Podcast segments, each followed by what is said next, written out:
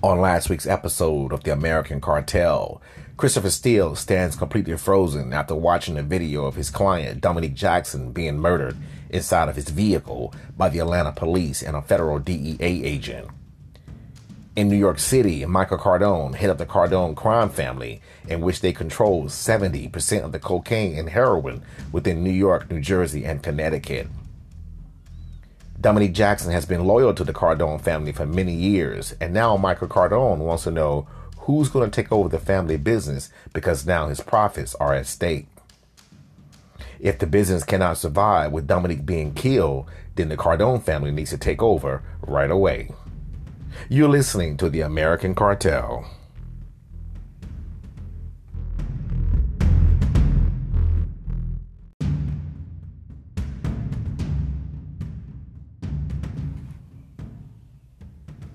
8:07 p.m. Auburn Avenue. Cable News Network reporter Alexa Ewing falls to the ground after what sounded like a bomb going off less than a half a block away. Completely shaken by the loud explosion, she starts to get to her feet. Her ears are ringing. She looks around and can clearly see the mayor, two aides, and a bodyguard running towards a waiting SUV, and a screaming crowd running in the opposite direction. Right away, she starts looking for her cameraman, who was standing a few feet away when the explosion started. After a few more seconds, she can see him lying next to the van, still holding his camera. But she can also see that his eyes are wide open, but he's not moving or making any sounds.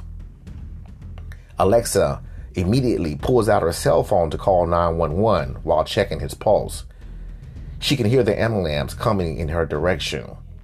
Alexa begins CPR but notices a lot of blood around his neck area. As she continues to search for a wound, a medic quickly approaches and tells her to please step away. Alexa can see that her friend for the past eight years is gone. A second medic runs towards her, yelling, Are you hurt? Yes, Alexa says, but not on the outside. You're listening to the American Cartel.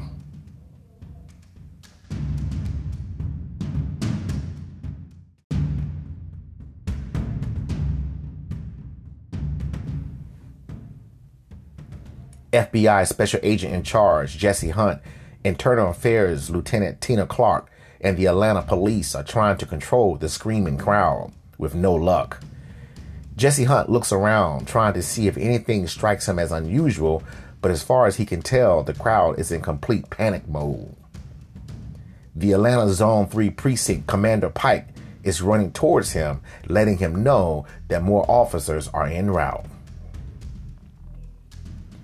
Meanwhile, across town, Trey Nightmare Jackson heading west on Cascade Road towards the family estate in Cascade Heights picks up his cell phone, calls his sister Andrea Jackson, letting her know that he should be arriving within the next 15 minutes.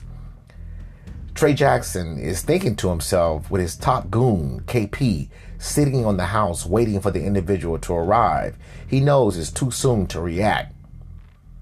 However, he needs answers right away as for the murder of his brother, Dominique Jackson.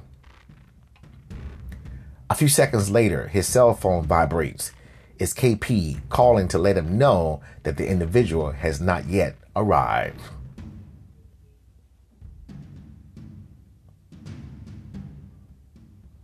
Eight forty-one p.m. DEA agent Molly Finn is headed north on Peachtree Road she makes a right turn at the corner of Peachtree Park Drive when her cell phone starts to ring. It's her boss, Special Agent in Charge, DEA, Paul Parker. Paul Parker informs her that there was a bombing that took place a little over an hour ago at the crime scene of Dominique Jackson.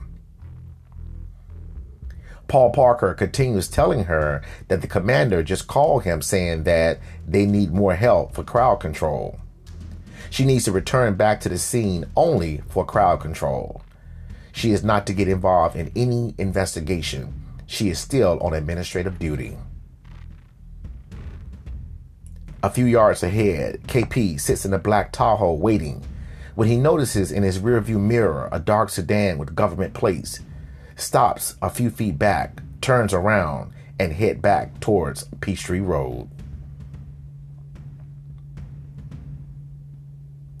Dominique Jackson's family estate. Andrea, Andre, and Malik all wait in Dominique's private office while Tia Jackson gets the twins ready for bed. A few seconds later, Tia Jackson enters the room with Trey right behind her and they both take a seat.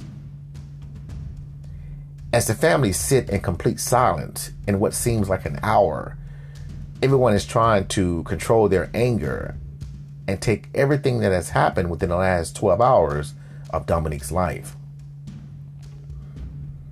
After a long silence, Tia Jackson starts to speak, letting everyone know that Dominique will want the family to stay strong, stay together, and continue to move forward with business.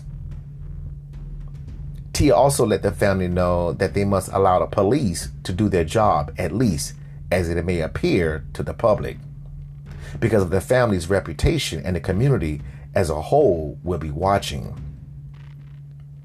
The family must move in silence with justice to whoever killed her husband and why.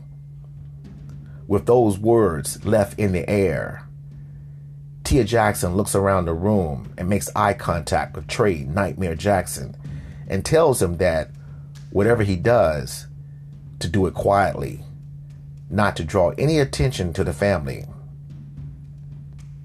Trey continues to look straight ahead with no response. Tia Jackson has known Trey since he was a little boy and at that moment, she's thinking, whenever Trey is quiet, somebody's about to suffer. The rest of the family continues to sit in silence for a few more minutes until Andre Dre Jackson mentions the Cardone family reached out to him earlier that day while they were at the restaurant. He received a text message from Giovanni Ruscio, Michael Cardone's captain, letting him know that they will be in town tomorrow. They must talk with the family at once, but not over the phone. Andre goes on by saying that they want to meet with the family as soon as possible. The room goes quiet once again. You're listening to the American Cartel.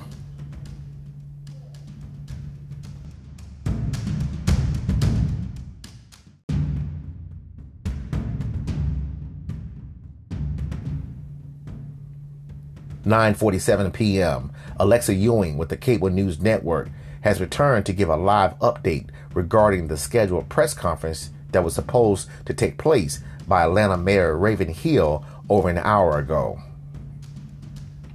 Her boss wanted her to take a few days off with the death of her cameraman, Stan Lee. However, she knows that she will be unable to rest or take time off after everything that has happened in the last 12 hours. Virgil, her new cameraman, breaks her thoughts, telling her they're going live in two minutes. Meanwhile, back at Dominique's private office, Tia Jackson tells the family that they need to meet on tomorrow. She will text everyone, letting them know the time and place. She also lets the family know that from this day forward, they need to meet at different locations until they know who killed Dominique. As the family gets ready to leave the room, Tia stops everyone and points to the television screen on the wall. It's breaking news from the crime scene. Everyone turns their attention to the TV as Alexa Ewing is about to go live. In New York City, Cardone family estate, Michael Cardone is sitting in his library drinking Johnnie Walker Black, talking on the phone with an agent that's on his weekly payroll. The agent is letting Michael Cardone know that the matter is under control and the case will be closed quickly. The agent also mentions that, as per their agreement, the video, the cell phone, and the prison phone records will be given to him upon the final payment of 250000 As Michael Cardone continues to listen, the agent tells him to expect a call within two days for a location to bring the final payment. As Michael Cardone ends the call, he makes another call, letting the individual know he's got the green light. Make it happen tonight. Preparing to leave the room, he turns his attention to the TV. Alexa Ewing is about to give a live update. Michael Cardone sits back down. You're listening to the American Cartel.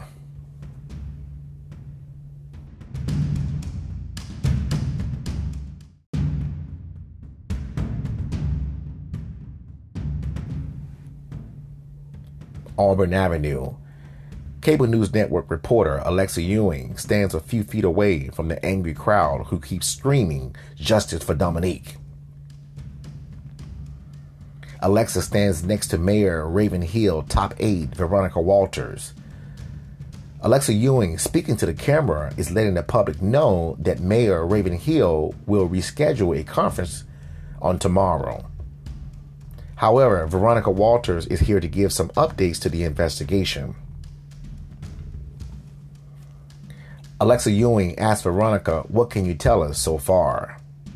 Speaking into the microphone, Veronica Walters first starts off by saying her condolences to the Dominique Jackson's family, especially to his wife and two children that he leaves behind.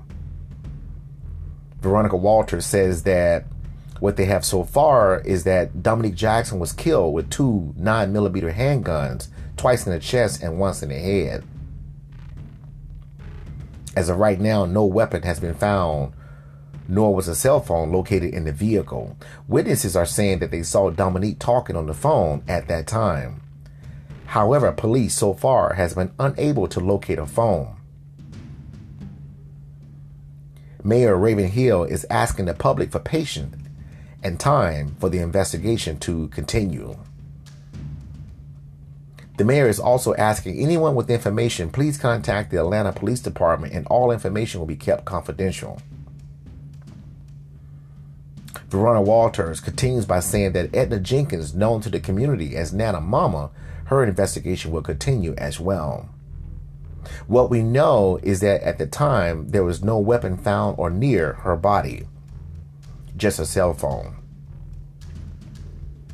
The mayor's office is asking anyone with information or anyone who may have witnessed a shooting to please step forward. Veronica Walters ends the interview by saying that the mayor will hold a press conference as more information becomes available. Alexa Ewing finished the live update by saying that witnesses are saying that Dominique Jackson was on the phone seconds before he was killed. Dominique Jackson, according to witnesses, was murdered by the Atlanta police and a federal agent. Alexa Ewing goes on to say that she will continue to monitor this story around the clock and bring you breaking news as it happens.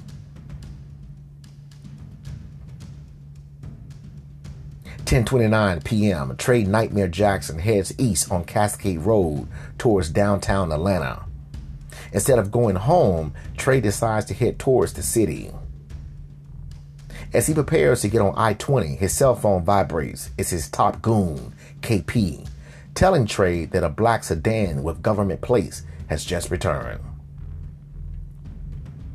Trey tells KP to sit tight. He's less than 20 minutes away they will wait a few hours until things get settled. Then they will go in and grab the individual and go back to the spot for question and answers.